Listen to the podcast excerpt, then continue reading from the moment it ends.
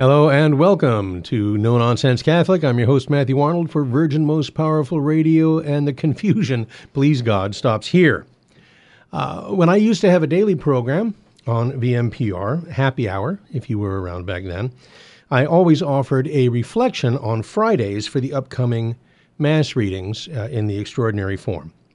Now, since starting No Nonsense Catholic back in, what, 2020, I guess, uh, which is just weekly, it's been my custom to open the program with a, reflection from the Gospel or the readings of the previous Sunday. Most often, the traditional calendar, but sometimes I would use the Gospel or the readings from the Novus Ordo Missae. Uh, last Wednesday, I spoke about the Holy Spirit, and that was in anticipation of last Sunday's Feast of Pentecost. And so I have decided to continue in that vein by instituting a new policy of looking at the uh, readings, uh, gospel or readings of the upcoming Sunday. And so on the program today, we're going to look at the readings for Trinity Sunday, uh, which includes the Great Commission. And that affords us the opportunity to explore the role that you and I should play in the work of evangelization as lay people. Also, Christ commands the apostles to teach all nations whatsoever I have commanded you.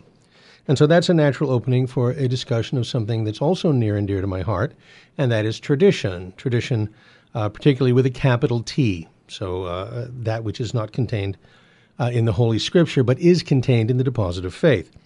And so uh, we're going to have all of that. Plus, we're going to do a, a medieval mentality segment. Last, uh, well, yesterday was the feast of Saint Joan of Arc, May the 30th. And so we're going to take uh, some time to talk about the wonderful true story of St. Joan of Arc. All that and more coming up on today's No Nonsense Catholic. But to begin, the epistle for next Sunday, this is a Trinity Sunday in the extraordinary form, is taken from Romans chapter 11, verses 33 through 36. Oh, the depth of the riches and wisdom and knowledge of God! How inscrutable are his judgments, and how unfathomable his ways! For who has known the mind of the Lord, or who has been his counselor? Or who has given him anything in order to receive something in return? For from him and through him and for him are all things. To him be glory forever. Amen. Ah, it's just so beautiful. I mean, it's a it's a an awe-inspiring passage of Scripture, and it's St. Paul, I mean, to put it in the context, ha- having arrived at this juncture where, where mankind has been redeemed, and from henceforth will have the opportunity to be reunited uh, in the salvation of God, Paul can't refrain from just you know overflowing in adoration and, and admiration, uh, especially of the unfathomable, as he calls it, wisdom and love of God, by which God first permitted both the Jews and the Gentiles to fall into unbelief so that he might have mercy on us all and, and make us realize that all um, are, are justified not through their own merits, but only through his grace. And in the liturgy of the Trinity Sunday, the Church uses these words uh, to express her reverence and admiration for the greatness of the mystery of the Blessed Trinity. Even though we cannot fully comprehend this mystery, no one of sound mind uh, uh, will hesitate to believe it if they stop and consider a few things. Number one, uh, that it's plainly revealed by God. And to have God testify to a truth is itself the best motive for belief, right? Because God can neither deceive nor be deceived. And secondly, just as the infinite God uh, cannot be comprehended by the finite human mind, he can also choose to reveal things that we cannot fully understand. And finally, consider the fact that there are many things in man himself and in nature which we acknowledge as true, but cannot fully comprehend. Well, our Catholic faith assures us that uh, we shall one day behold face to face the infinite God whose image is now only dimly reflected in the mirror of nature. So we add the virtue of hope to the virtue of faith, and as uh, Father Goffine put it in his classic commentary, if true and sincere love be, based, be based upon these two, that is, faith and hope, then our understanding and heart will have abundant consolation in regard to this great mystery. And that's no nonsense. All right, now for the Gospel for Trinity Sunday from Matthew 28 18 through 20.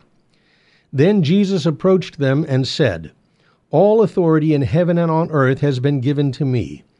Go, therefore, and make disciples of all nations, baptizing them in the name of the Father, and of the Son, and of the Holy Spirit, and teaching them to observe all that I have commanded you. And behold, I am with you always to the end of the world. Thus far, the words of the Holy Gospel. So, before his ascension, uh, when our Lord left this world, he handed over to the apostles his threefold office.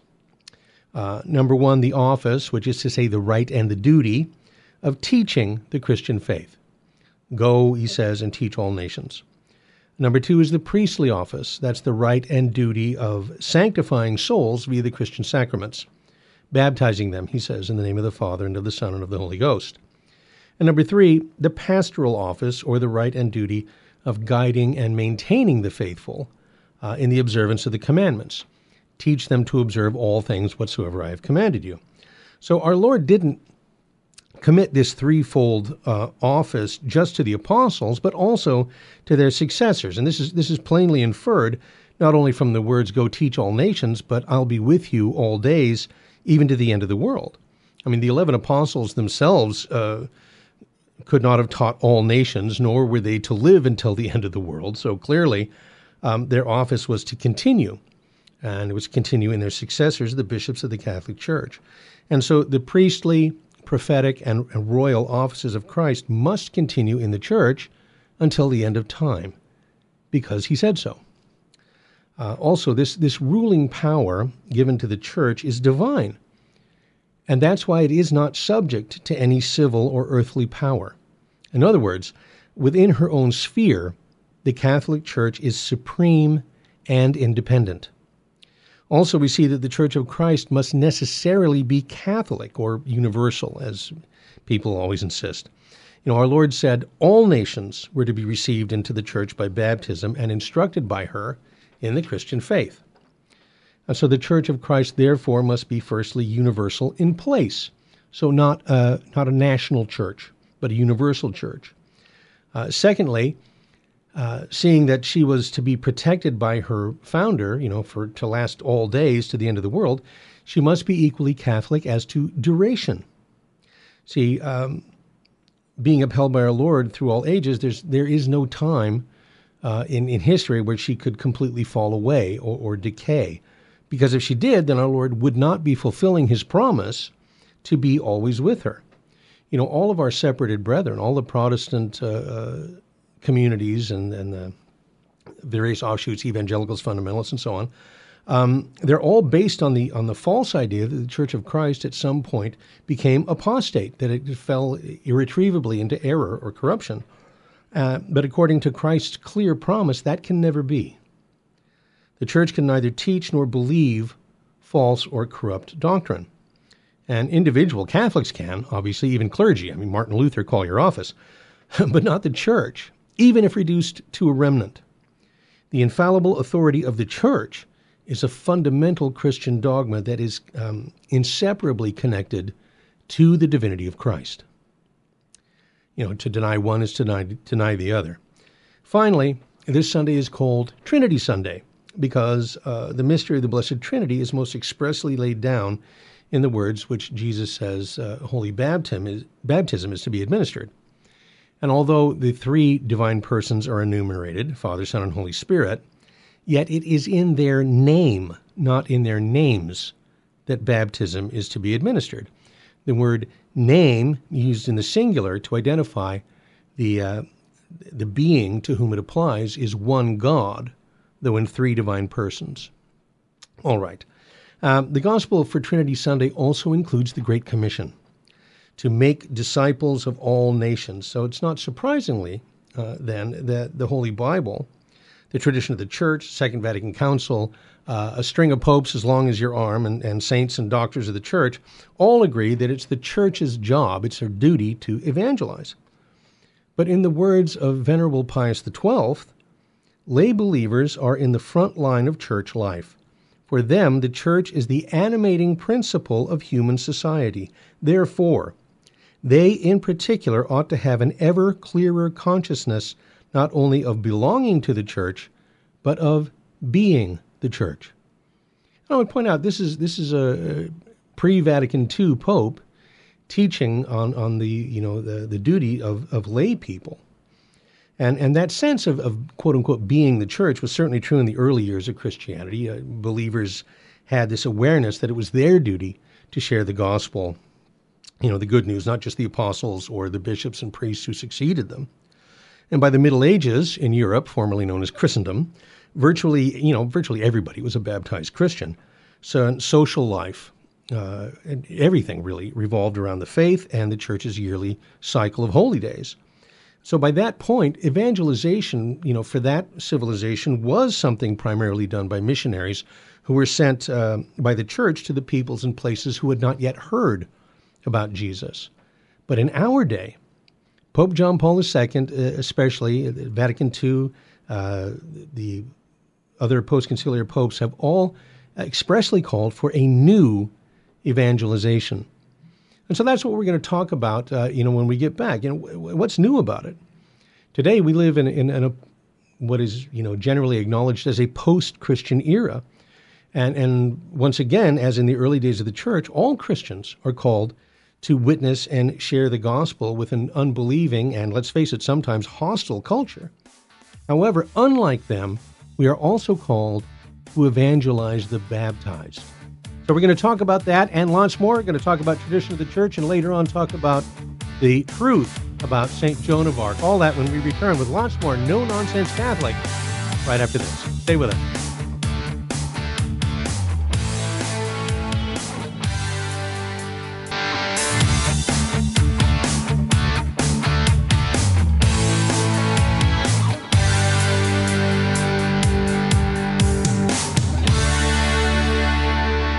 Welcome back to No Nonsense Catholic. I'm your host, Matthew Arnold. Uh, great to have you along with us. As I was mentioning before the break, we're going to talk about uh, evangelization, uh, the Great Commission, and what is referred to as the new evangelization, because unlike the Christians of old, uh, we are called upon not only to baptize or uh, to evangelize the unbaptized, but the baptized as well, and that would include um, our separated brethren, uh, fallen away Catholics, of you know, uh, of which there's no shortage, and, and even practicing Catholics uh, who have been you know catechized at least to a degree and a degree, and uh, sacramentalized, right? Baptism confirmed, they receive Holy Communion, but who have never really been evangelized in the first place. You know, I, I read not long ago that a majority of Catholics don't uh, don't believe that they have a personal relationship with Jesus, and a significant number are not sure that such a thing is even possible. So we have lots of work to do, and, and the question is where to begin, uh, and, and you know, what's necessary for this new evangelization. Well, Pope St. John Paul II said the first requirement of the new evangelization is the actual witness of Christians who live by the gospel. In order to witness to Christ, it is necessary to encounter him for oneself and foster a personal relationship with Him through prayer, the Eucharist and confession, reading and reflection on God's Word, the study of Christian doctrine, and service to others. And always, if it is authentic, this will be the Spirit's work, much more than our own. Unquote. So he actually said an awful lot in that couple of sentences. So let's uh, take a minute and unpack that. First, as uh, as Terry and Jesse say, we evangelize when we walk the talk. Okay? In other words, the example of a good Christian life founded on a personal relationship with Jesus. And the hallmark of every personal relationship is communication. Now, uh, the sacraments are the way that God communicates His grace to us, and uh, He communicates His word to us through the Scripture. And prayer is our primary way of communicating with Him. You know, prayer, in the words of the Venerable Fulton Sheen, should be a dialogue. Now, number two, uh, the Pope said reading and reflection on God's Word and to study Christian doctrine. Uh, in John Paul's encyclical, As We Enter the New Millennium, which was written in 2001, he said, um, well, he actually laid out a seven step plan for Catholic Christians in the 21st century, which including as, includes as one of its points uh, studying both the Bible and the Catechism, which is a handy way of saying Scripture and tradition. Uh, and as St. John Paul said, since lay people are at the forefront of the church's mission to evangelize all areas of human activity, they must be strong enough and sufficiently catechized to testify how the Christian faith constitutes the only valid response to the problems and hopes that life poses to every person and society. So notice he said the only valid response, not a valid response, not one valid response among many, not even the preferred response, but the only valid response to the problems and hopes of life. And he said that our study of the Bible and the Catechism must flow from a life of prayer. Uh, as a layperson, you can encounter the scriptures every day by going to Holy Mass and or praying the Liturgy of the Hours, which is communicating with the Father uh, through the Son in the Spirit by actually praying the inspired words of the Holy Bible. Uh, and thirdly, St. John Paul II said that our evangelization is, if, if our evangelization is authentic, it will be the Spirit's work more than our own. You know, it's well to remember that God does not command us to be successful, just faithful. And I've often told the story of a woman at a conference who came up to me, all distraught, because she had spent uh, countless hours, not to mention a small fortune, on uh, Catholic books and tapes of evangelization and apologetics, but had not succeeded in converting anyone. And she was particularly concerned about fallen away Catholics in her, you know, among her own friends and family. And I told her, you need to let yourself off the hook because you and I are called to evangelize, that is, to share the good news. And as St. Peter said, uh, to always be prepared to give uh, to anyone who asks you a reason for your hope. So we're called to share and to give answers, but it's the Holy Spirit that does the converting. You know, Jesus himself in Mark 6 uh, 11 said, and if any will not welcome you and refuse to listen to you, leave them immediately and shake off the dust that is on your feet in testimony against them. Now, in Jesus' day, a pious Jew that was walking through uh, Gentile territory uh, would stop and shake the dust off their feet um, to show their separation from the pagan influences and practices. So, for the disciples to shake the dust from their feet indiscriminately after perhaps leaving a Jewish town was a powerful sign that they wished to remain separate even from those among their own people who rejected Jesus as the Messiah. And our Lord makes it clear that all who hear the gospel are responsible for what they do with it. Uh, the disciples were not to blame if the message was rejected, you know, so long as they had faithfully and carefully presented it and answered questions, as St. Peter directed, with gentleness and respect. And the point is that you and I likewise have a responsibility to share the good news with clarity and charity. But if we do so, we are not responsible when others reject Christ's message. And if our evangelization is successful, we have the Holy Spirit to thank more than our own efforts. Um, you know, somebody once said that um, uh, that life is just one damn thing after another and uh, that, that's that's not really true. Uh, history is not merely a random series of events, nor is it cyclical, like the pagan philosophers thought, just going round and round and, and never arriving anywhere. On the contrary, history is linear. History is moving toward a specific point, namely the return of the risen Christ uh, in glory to judge the living and the dead. That is why we evangelize. And that is why there is an urgency to evangelization that never goes away. Acts 1 3 says, After his passion, Jesus had presented himself alive to them by many proofs. He appeared to them during 40 days and spoke to them about the kingdom of God. So after spending 40 days uh, with his disciples, Jesus returned to heaven while they watched. Then two white robed angels appeared and proclaimed to them, this is verse 11, Men of Galilee, why are you standing there looking up into the sky? This Jesus, who has been taken from you uh, into heaven, will come back in the same way as you have seen him going into heaven. That is to say, bodily and visibly. You know, I once saw a, a button that said, Jesus is coming, look busy. and, and it was meant to be funny, and actually it kind of is, but only because uh, there's some truth to it. We should be preparing for his return not by standing around looking up at the sky, but by working to share the gospel so that others will be able to benefit from the great blessings that God has bestowed upon us. And, you know, the message of the gospel really comes into focus in what is probably the most well known verse of the New Testament. For God so loved the world that he gave his only Son, so that everyone who believes in him may not perish, but may attain eternal life. John 3:16 uh, in that verse God set the pattern of true love, which is the basis of all close personal relationships.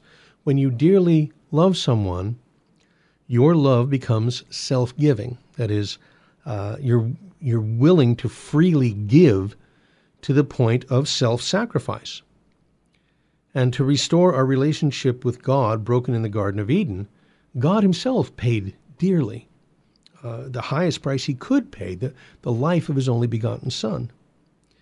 Jesus' sacrifice redeemed us all, meaning that uh, he paid the price for our sins so that he could offer us this new life in the Spirit. And when we evangelize, uh, that is, when we share the gospel with others, our love must be like Jesus' love. It needs to be self sacrificing, ready to give up our own comfort and security so that others might join us in receiving God's saving grace. And we mustn't forget that uh, modern technology offers us new opportunities for evangelization. Right? Sheed and Ward, Bishop Sheen, uh, back in the 1930s, started using radio as a means of evangelization. Uh, Pope John Paul II said, Our duty to bear witness to the death and resurrection of Jesus and his saving presence in our lives is as real and pressing as was the duty of the first disciples. We must tell the good news to all who are willing to listen. Direct personal proclamation, one person sharing the faith in the risen Lord with another, is essential. So are other traditional forms of spreading the word of God. But proclamation today must take place also in and through the media. And that, of course, includes social media. You know, uh, we, we, we live in a time when everybody virtually has access to media. Everybody's carrying around a, a movie camera in their pocket at all times, you know, and, and we have access to to the internet. I'm, I'm speaking to you. You know, it's being mediated through some form of technology. You might be listening on our smartphone app, or you might be listening on the website, or you might be uh, watching this on Rumble. Maybe uh, it's been picked up by another website or, or a mom and pop radio station someplace. Um, media is just uh, it has we have unprecedented opportunities to do good with it. You know, it, the media itself is neutral. It's what we choose to do with it, which is good or bad. And, and John Paul II said, as apostles for the third millennium, your task is to preserve and keep alive the awareness of the presence of our Savior Jesus Christ, especially in the celebration of the Eucharist. And you must keep alive the memory of the words of life which he spoke, the marvelous works of mercy and goodness which he performed. In the words of Romans 1:16, you must constantly remind the world of the power of the gospel to save. And that's no nonsense. Okay, you know our our reading, the Gospel for Trinity Sunday, actually gave me some jumping off points, and um, something occurred earlier this month, or on the 9th of May. I think it actually uh, took place on the 30th of April, something like that, but the uh, remarks were only published on the 9th of May. Uh, and it's Pope Francis talking to his fellow Jesuits. And, uh, and that he told them in a question and answer session that the reason that he implemented Traditionis Custodes, right, his 2021 uh, motu proprio, restricting the celebration of the traditional Mass rather draconianly, uh, he said because he did it because the allowances, quote unquote, granted by his predecessors were, quote, being used in an ideological way, unquote. Is, you know, uh, I'm sorry. Having become Catholic has given me a much deeper appreciation of irony. And, uh, you know, certainly no one has ever used the Novus Ordo in an ideological way. Uh, but that's not all there is to it, right? Um, I happen to remember back in 2021, in September, when uh, 2021, when Pope Francis told the European bishops to make the church beautiful and welcoming, we need together to look to the future, not to restore the past, which unfortunately is a fad. Restoring the past will kill us. It will kill everyone. Now, we're going to take a look at uh, our uh, uh, Holy Father's rather melodramatic words and take a understanding of them within the context of the Gospel for Trinity Sunday. All that and more coming up when we return with more No Nonsense Catholic. Stay with us.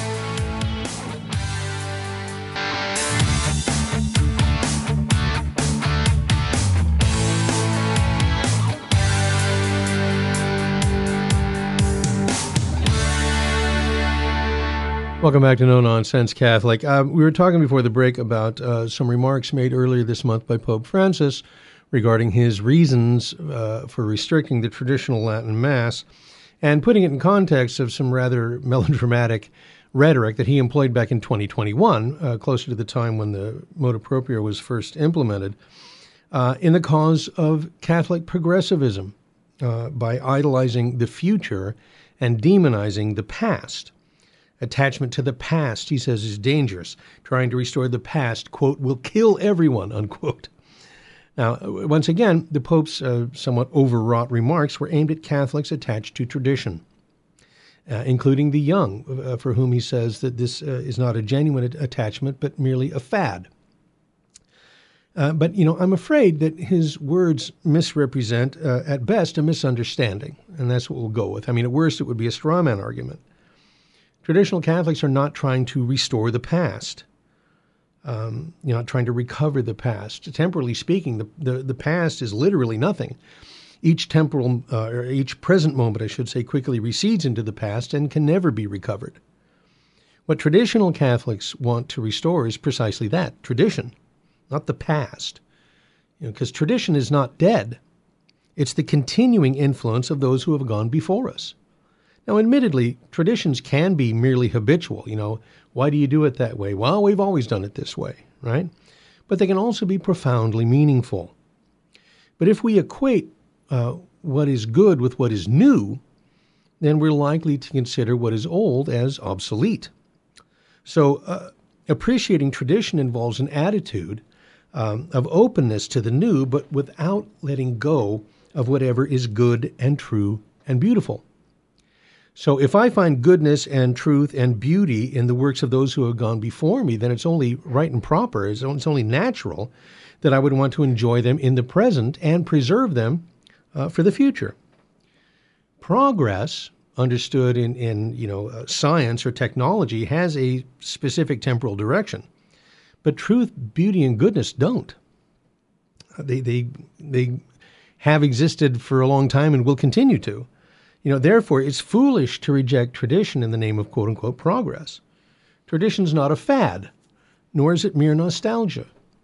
Tradition consists of past things that are an active part of the present, that are relevant to our present life and therefore worthy of preservation. And where such traditions have been ignored or denied, uh, they're worthy of restoration. In fact, as I often say, the whole of Christianity is a restoration project. It's an attempt to restore the, re- uh, the relationship with the Father that was broken in the Garden of Eden, to restore all things in Christ.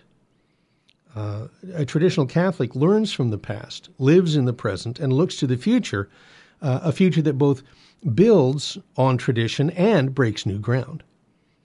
Now, when Catholics think of the tradition of the church, generally speaking, uh, we mean the truths of divine revelation that have not been written down in Scripture. Hence, St. Paul says to the Thessalonians, Therefore, stand firm, brethren, and hold fast to the traditions that you have been taught, whether by word of mouth or by a letter of ours. Traditions, that is, the, the teachings contained in tradition, which are both oral and written. Uh, and many reference not only that one, but to 2 Thessalonians 2 5, 2 Thessalonians 3 6, 1 Corinthians 11 2, etc. Uh, just as in the case with the rabbinic law, right, oral and written. So, in a wide sense, then, tradition actually embraces the whole teaching of the church, including the Bible, since it's only from the church that we have the Bible in the first place. In a stricter sense, uh, divine tradition is revealed, or rather, the revealed pardon me, the revealed truths taught by Christ and his apostles, which were given exclusively by word of mouth and not through the, the Gospels or the letters uh, in the Bible, though these truths were subsequently written down by the fathers of the church. Sorry, I got a little uh, dry spot in my throat there. Hmm. Now, the inspired authors of Scripture tell us that there's many things uh, delivered to the faithful by word of mouth. 2 John 12, for example, says, I have much to write you, but I do not think it prudent to do so with paper and ink. Instead, I hope to visit you and to talk with you face to face so that our joy may be complete. So, John was well aware that some things are better spoken face to face than by letter, or in a modern context, you might say uh, you might uh, make a phone call rather than uh, sending something in a text. Right? He hopes to personally visit with the church that he's uh, writing to. And among the many truths of tradition that are not explicit in the scripture are such things as the exact number of the sacraments, uh, which books belong in the Bible, uh, precisely how to baptize. I mean, we have the formula there in the Great Commission. I baptize in the name of the Father and of the Son and of the Holy Spirit. But, but uh, how do you do that precisely? Immersion, pouring, sprinkling? Do you baptize infants? Right, these things are not explicitly in, in the Scripture, which is why different Christian communities have different traditions with a small t. the Sunday obligation, all of these things, and, and many others, are they're present materially in the Scriptures, but not explicitly. And the truth is that several years passed before even the Gospels were written down, before these letters started to be written. And in the meantime, Christians had to depend entirely upon tradition. Sacred tradition is older than the New Testament. Okay? When, when the various books of the New Testament were written, the authors had some definite purpose, some definite audience in mind. Right? St. Paul, for example, wrote to various communities of, of Gentile converts that he had, you know, in his absence, uh, to remind them of his teachings. St. Luke wrote his gospel, I mean, he addresses it to Theophilus, uh, which means lover of God. And uh, a lot of scripture scholars assume this is a citizen of Rome to whom, whom he is introducing to the, the Christ in the gospel. Uh, St. John's gospel was written to combat early heresies during uh, which denied our Lord's divinity, some of the very earliest heresies, pardon me, and so on. In fact, the canon of the Bible, right, the uh, definitive list of inspired books, wasn't decided until the end of the fourth century at the councils of Hippo and Carthage in the years 393 and 397 AD, respectively. In any case, no book of the Bible was intended as a general catechetical instruction like the Didache, right, the teaching of the 12 apostles. The, the Bible isn't a start your own religion in 10 easy lessons. It's a, it's, a, it's a library of books that were collected together to be preserved. Right? That's exactly what tradition is to take these, these things that are valuable and to preserve them, not only for today, but for the future. And, and the point is that any teaching not explicitly found in the Bible will be found in tradition. I'm talking about Catholic teaching. In the same way that uh, following the course of a river will eventually draw you to its source, uh, you know, or closer to the source in which it flows, we can likewise trace the historical sources of the teachings of the church to their source, namely the apostles. Uh, Vatican II says Scripture and apostolic tradition form one deposit of the Word of God, and all the magisterial decisions of the Church flow from that single deposit. Divine tradition teaches us all the doctrines of the apostles uh, in accordance with the Great Commission of teaching all nations to observe all that Jesus commanded. Restoring tradition, then, to bring us full circle, is not about returning to the past. It's about fulfilling the Great Commission today. And that's no nonsense. Okay, uh, just a few minutes left in this segment, and, and then one more. So I want to spend the balance of our time uh, with a medieval mentality segment because yesterday, May the 30th, was the feast day of a great saint of chivalry, Saint Joan of Arc. And in honor of her feast, the Church Pop website put up one of those uh, lists um, nine things to know and share about Saint Joan of Arc, a Catholic heroine.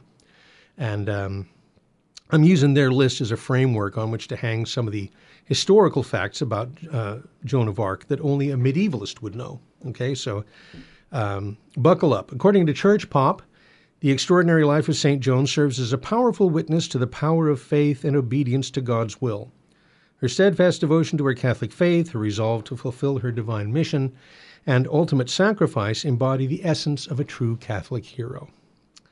And I agree. Today, of course, she's venerated as a saint by the church and a source of inspiration for people around the world, even non Catholics, um, as a reminder that uh, God can work through the most unlikely of vessels to accomplish great things.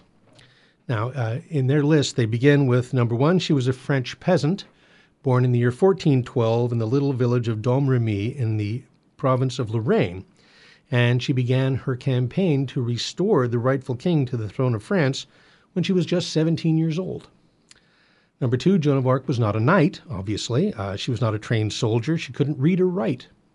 She didn't even know how to wield a sword before she began her mission. But when she met Charles VII, the Dauphin of France, whom God would see crowned as king, she said to him, Je m'appelle Jean la Pucelle, meaning, My name is Joan the Maid. Pucelle was a medieval French word for virgin, and it's interesting to note that it fell out of use after her death uh, and survives only in reference to her and in the English word puzzle. Now, it's, it's significant that many prophecies from diverse sources uh, back at the time, these were abroad in Joan's own day, about this um, maiden who was going to save France. And the early of them was the so called prophecy of Merlin, that a marvelous maid would come from the Bois Chenu, the ancient wood, to save France. And this prophetic figure was generally known as, known as the Maid of Lorraine. So you can see how nicely that fit with uh, Joan of Arc. Now, uh, she reportedly started hearing the voices of St. Michael the Archangel, St. Margaret of Antioch, and St. Catherine of Alexandria uh, when she was a little girl. Uh, at a young age, she started hearing the voices when she would visit the little village church there at Domremy.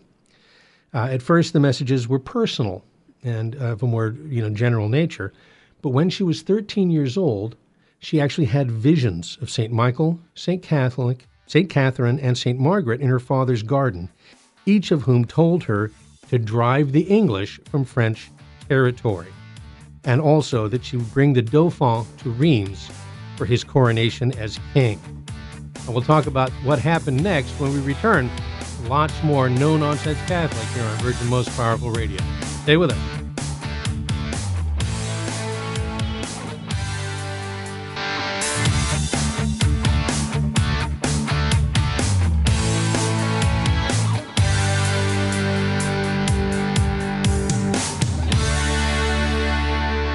Welcome back to No Nonsense Catholic. We're talking about St. Joan of Arc and uh, how she began her mission to uh, restore the rightful king of France and put an end to the Hundred Years' War with England. And when she first arrived at the royal court, the Dauphin, Charles VII, uh, wanted to put her to the test, and so he disguised himself as a courtier and had a member of his court impersonate him, sit on the throne. Uh, but Joan saw through the deception at once and then convinced Charles to meet with her privately, and giving, given the opportunity, she won his trust.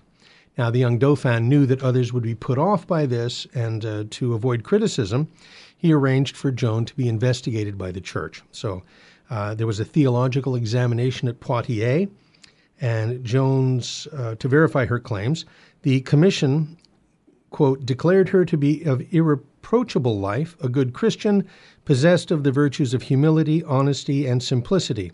But rather than declaring uh, that Joan was acting on the basis of divine inspiration, uh, they told the Dauphin that there was a, quote, favorable presumption on the divine nature of her mission. So uh, back then, just like today, uh, the approval of private revelations doesn't take the, the form of, a, of an outright endorsement but just declares that the visionary is sincere and not a deceiver, and that the message is free from errors in faith and morals. And they also found that Joan would be justified in wearing armor on the battlefield and dressing as a page boy when traveling through enemy territory. Now, the reason of, for this kind of dispensation is that cross dressing was uh, forbidden, right? It was considered a heresy to impersonate someone of the opposite sex, which is just one more reason why I'm a medievalist, because there was no drag queen story hour back in the day. Also, when Joan was not in the field, she reverted to wearing women's clothes.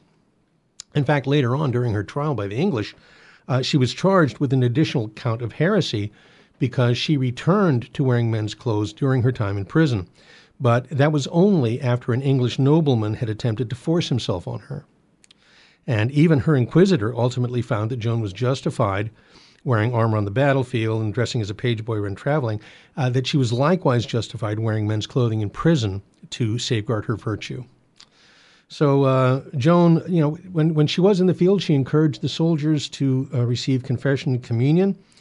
Um, she did tell the uh, her inquisitors when when she had been arrested that she was not in command of the armies; that she only advised that the armies were under the command of the uh, you know various French nobles, and that uh, she didn't um, actually engage in battle, but only uh, rode into battle carrying her banner.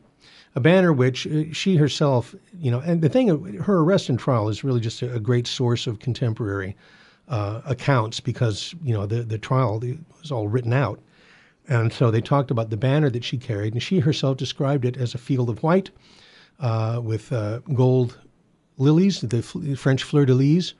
In the center, there's an image of uh, Christ Salvator Mundi, Christ the salvation of the world, flanked by a pair of angels and above that image, the words Jesus and Maria.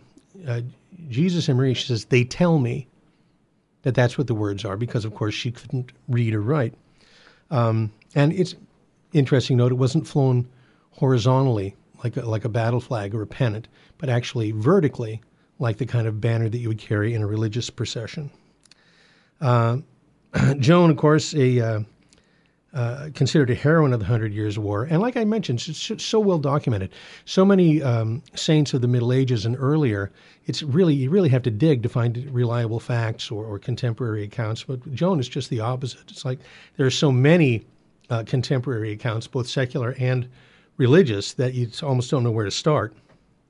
Anyway, after she had won some key victories, uh, Charles was crowned King of France at the cathedral in, in Reims, or Riom, uh, with Joan at his side, and she and her family were ennobled. And there followed a short truce with England, uh, but that unfortunately was quickly broken.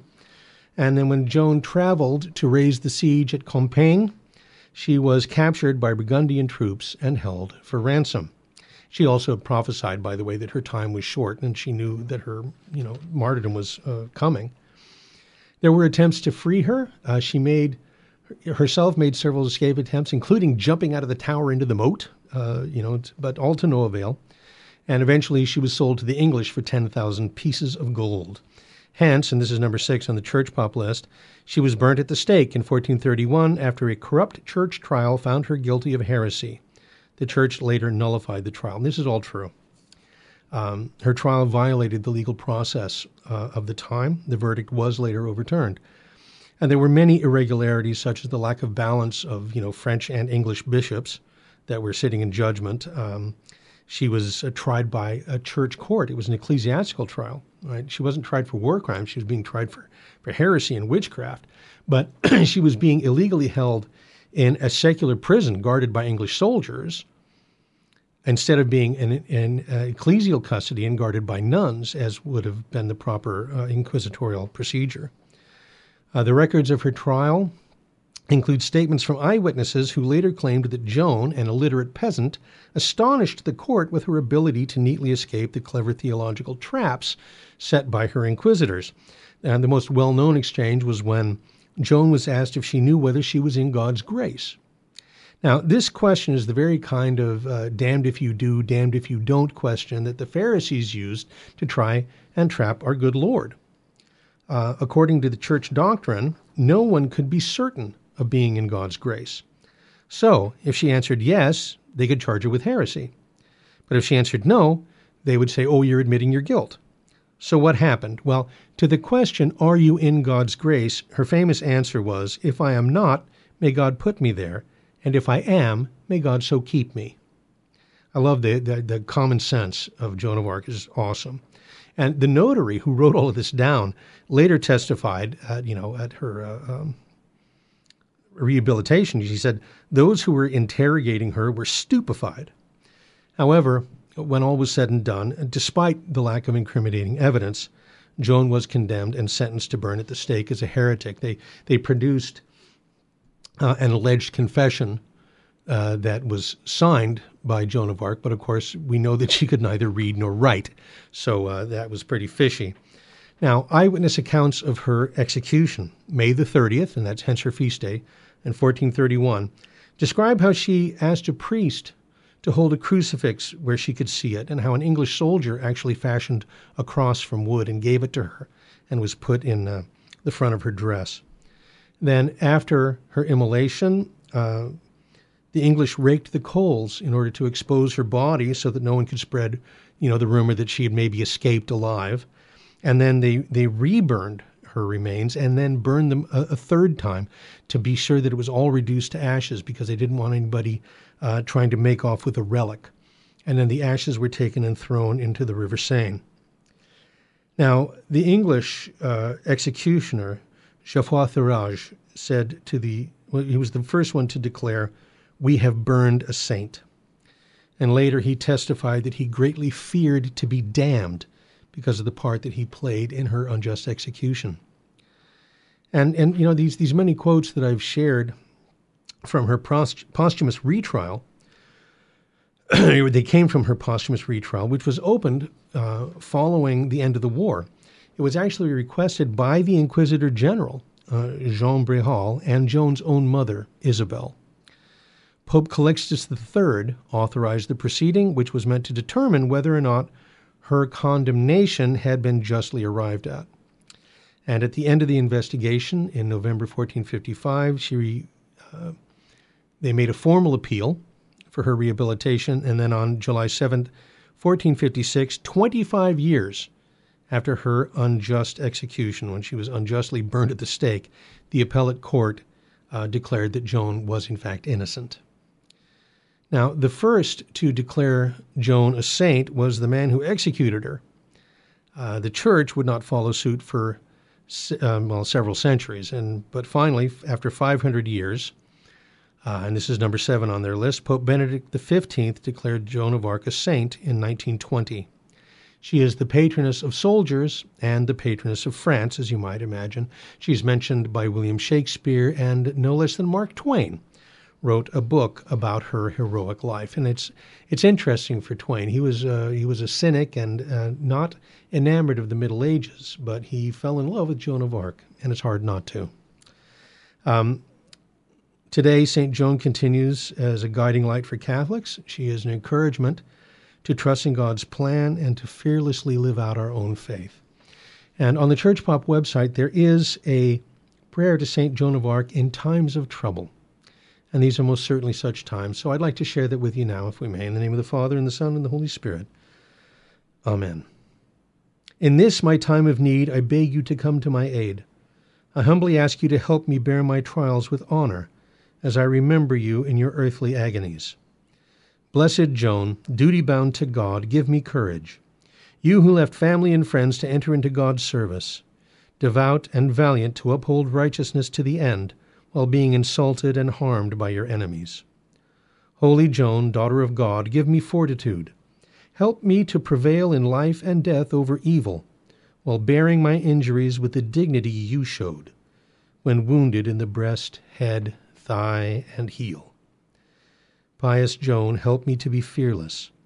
Abandoned by the king you yourself had crowned, captured and sold to the highest bidder, you put your trust in the King of heaven to deliver you. Venerable Joan, help me to be unwavering in my faith.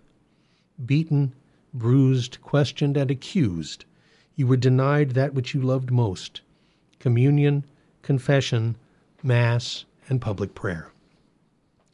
Heroic Joan, help me to uphold justice.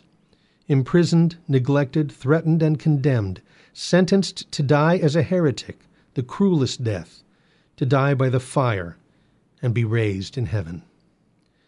Glorious Virgin, please intercede for me. And here's where you mention your request, and here's mine that I will have all the strength of soul and body necessary to do everything in my power for the restoration of the Church, if it be for the greater glory of God and the salvation of my soul. Hear this petition and my heartfelt plea. Pray for me in this my time of need, for I believe God will deny you nothing. Amen. St. Joan, Maid of Lorraine, pray for us. In the name of the Father, and the Son, and the Holy Spirit. Amen. Well, thank you for being with us yet again. I uh, hope to do it all again, same time, same channel next week. Don't forget, coming up on the 17th of this month, we have our annual men's conference. The original Sons of Thunder, Jesse and Johnny Romero together again, giving inspiring power preaching and evangelization. Also, if you're local, every first Saturday, we have a uh, First Saturday devotions and potluck uh, dinner here at Sacred Heart Chapel in Covina. So you can check all of that out at vmpr.org. Register for the conference now. Come and join us for First Saturday if you can. And in the meantime, thank you so very much for listening. And may God richly bless you and your family. From everybody at Virgin Most Powerful Radio, I'm Matthew Arnold saying thanks again, and we'll see you next time.